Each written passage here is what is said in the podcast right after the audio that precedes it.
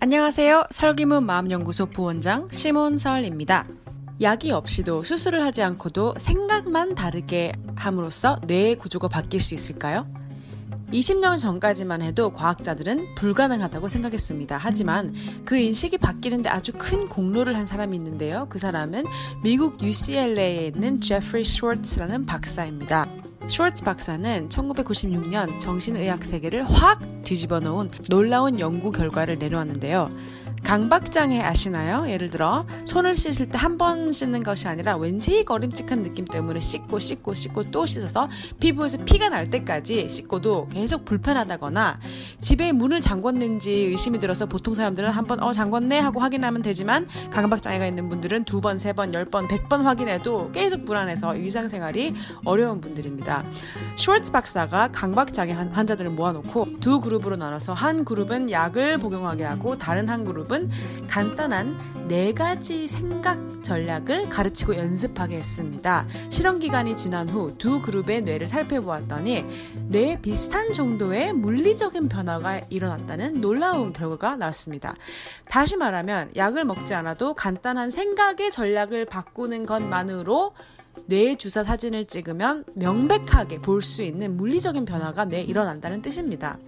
자, 이 네 단계 생각 방법은 슈월츠 박사가 만들어낸 건데 어, 놀라운 사실은 이분께서 처음에 이 아이디어를 전통 불교 사상에서 얻었다는 것입니다. 오, 놀랍지요?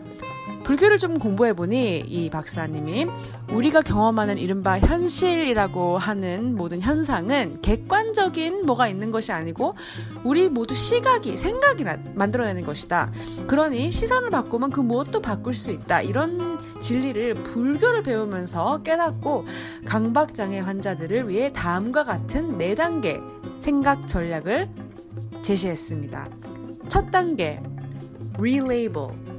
레이블을 다시 붙이다. 즉, 새로운 라벨을 붙인다는 것입니다. 예를 들어, 손 씻는 강박이 있는 사람은 손에 막 피가 나는데도 불구하고 다시 씻고 싶은 마음이 들면 그런 마음이 드는 것 자체를 그 순간에 인지를 하고, 아, 나는 지금 강박 생각을 하고 있구나. 라고 스스로를 관찰하면서 라벨을 붙이는 거다. 이거는 강박 생각. 두 번째 단계, reframing. frame은 액자란 뜻이고, reframing은 어, 어떤 기존의 어떤 것을 새로운 액자, 즉 다른 틀을 씌우다 이렇게 번역할 수 있겠습니다.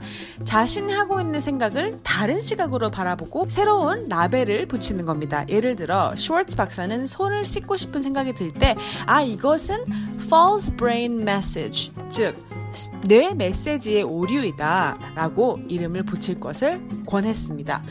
아, 나는 다시 손을 씻고 싶지만 이것은 내 생각이 아니고 내 뇌의 메시지 오류이다. 뇌가 보내는 거짓 메시지다.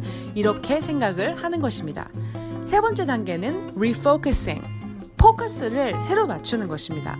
강박적인 마음에 새로운 이름을 붙이고 다른 곳에 더 건강한 방향으로 생각이나 행동을 하도록 하는 것입니다. 어떤 행동이냐고요? 강박적인 그 행동만 아니라면 그 무엇도 괜찮습니다.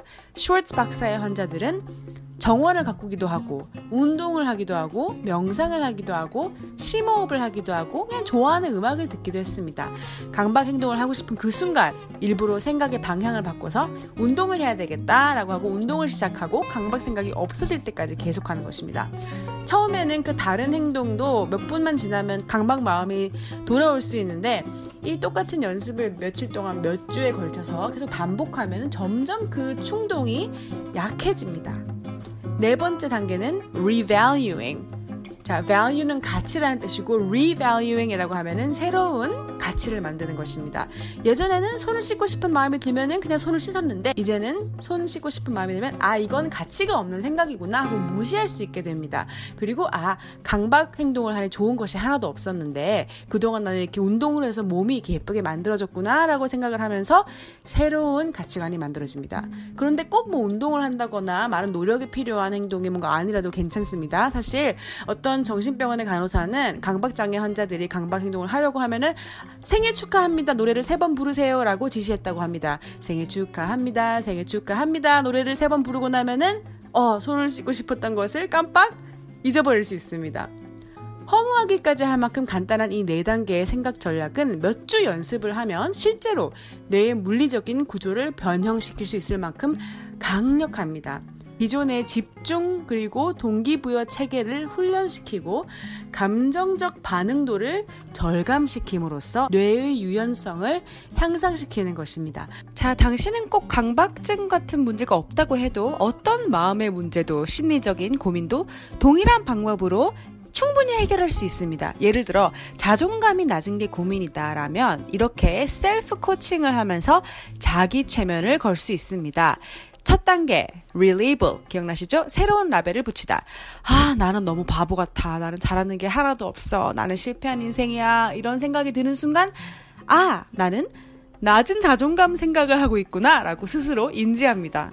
두 번째 단계, reframe. 새로운 틀에 끼우다.